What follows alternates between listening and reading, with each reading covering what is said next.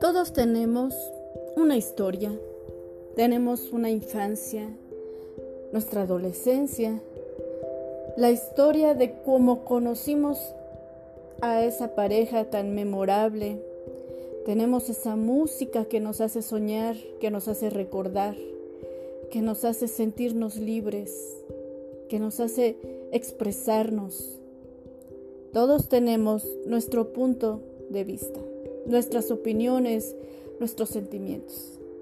Por eso yo los invito a cotorrear conmigo en casa para que juntos recordamos esos momentos felices y podamos soñar un rato con nuestra familia, con nuestros seres queridos, con nuestras parejas,